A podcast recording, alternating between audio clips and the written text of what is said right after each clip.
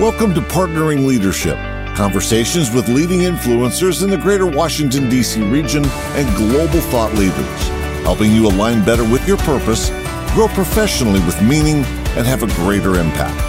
For additional leadership insights and bonus content, visit us at partneringleadership.com.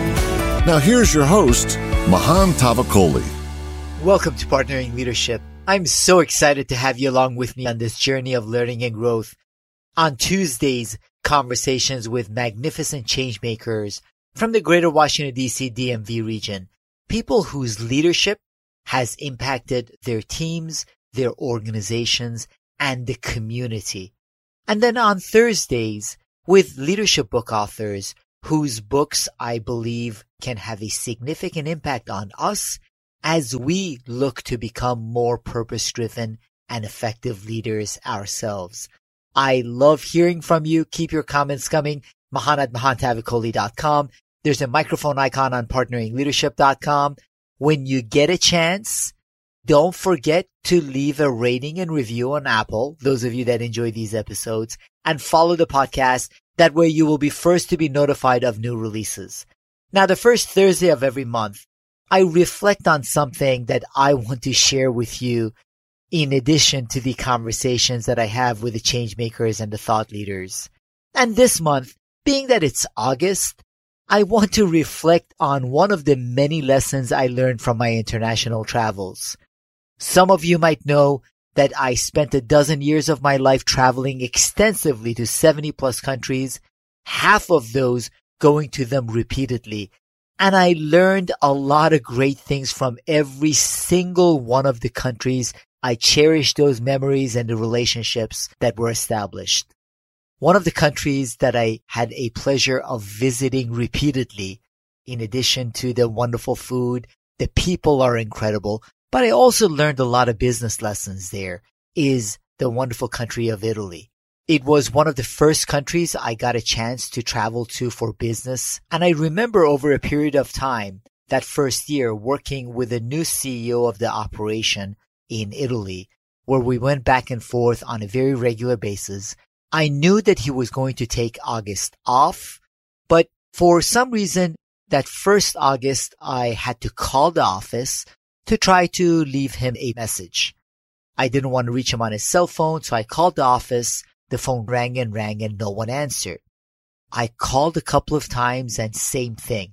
So I, I was surprised there wasn't even an answering machine. There was no one in the office. So in September, when I was visiting Milan, I sat down with Sergio and I said, Sergio, no one answered the phone when I called. Sergio said, no one works in August. I asked them, don't you think it would be good to at least have an answering machine or some way people can leave messages in case they call your office? And to this day, I remember Sergio's eyes as he had this totally puzzled look. And he asked me with his beautiful Italian accent, and I'm not going to try to imitate it here. He said, but Mahan, why would anyone be working in August? And why would anyone call us? And while at that point I didn't really get it, one of the things I realized is that Italians, along with some of the other Europeans, cherish the fact that they can disconnect for a period of time, focus on their families, focus on themselves. And not only they aren't focused on work, they know no one else is focused on work either. There's a lot to be learned from that. I haven't gotten to that point many years later. However, I did learn the lesson that a lot of times with busyness, most especially now with email and social media, we end up constantly running after things without the opportunity to disengage, disconnect, think, take a breath, reflect, and have deeper thoughts, which is why practices like meditation, practices like taking a vacation when you don't answer emails, practices like leaving the cell phone off can help all of us become more effective. I aspire to get to the point that the Italians are at where I can take the entire month of August and not focus on work.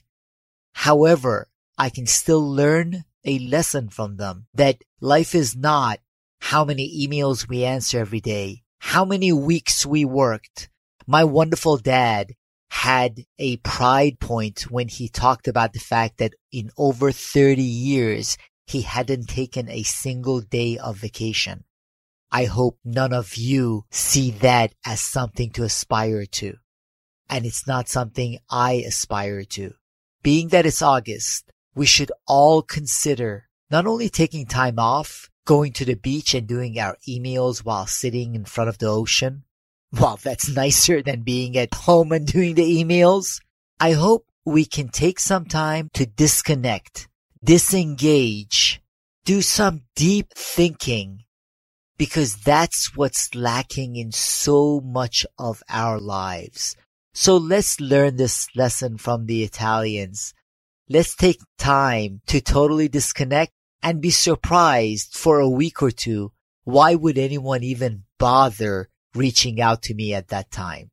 So hope you get a chance to do this in August because leadership is in part learning and you need to do a lot of learning. In part, it's doing and we need a lot of doing, but in part, it's disconnecting and reflecting. Take some time in August to disconnect and reflect. You've been listening to Partnering Leadership with your host, Mahan Tavakoli. For additional leadership insights and bonus content, visit us at partneringleadership.com.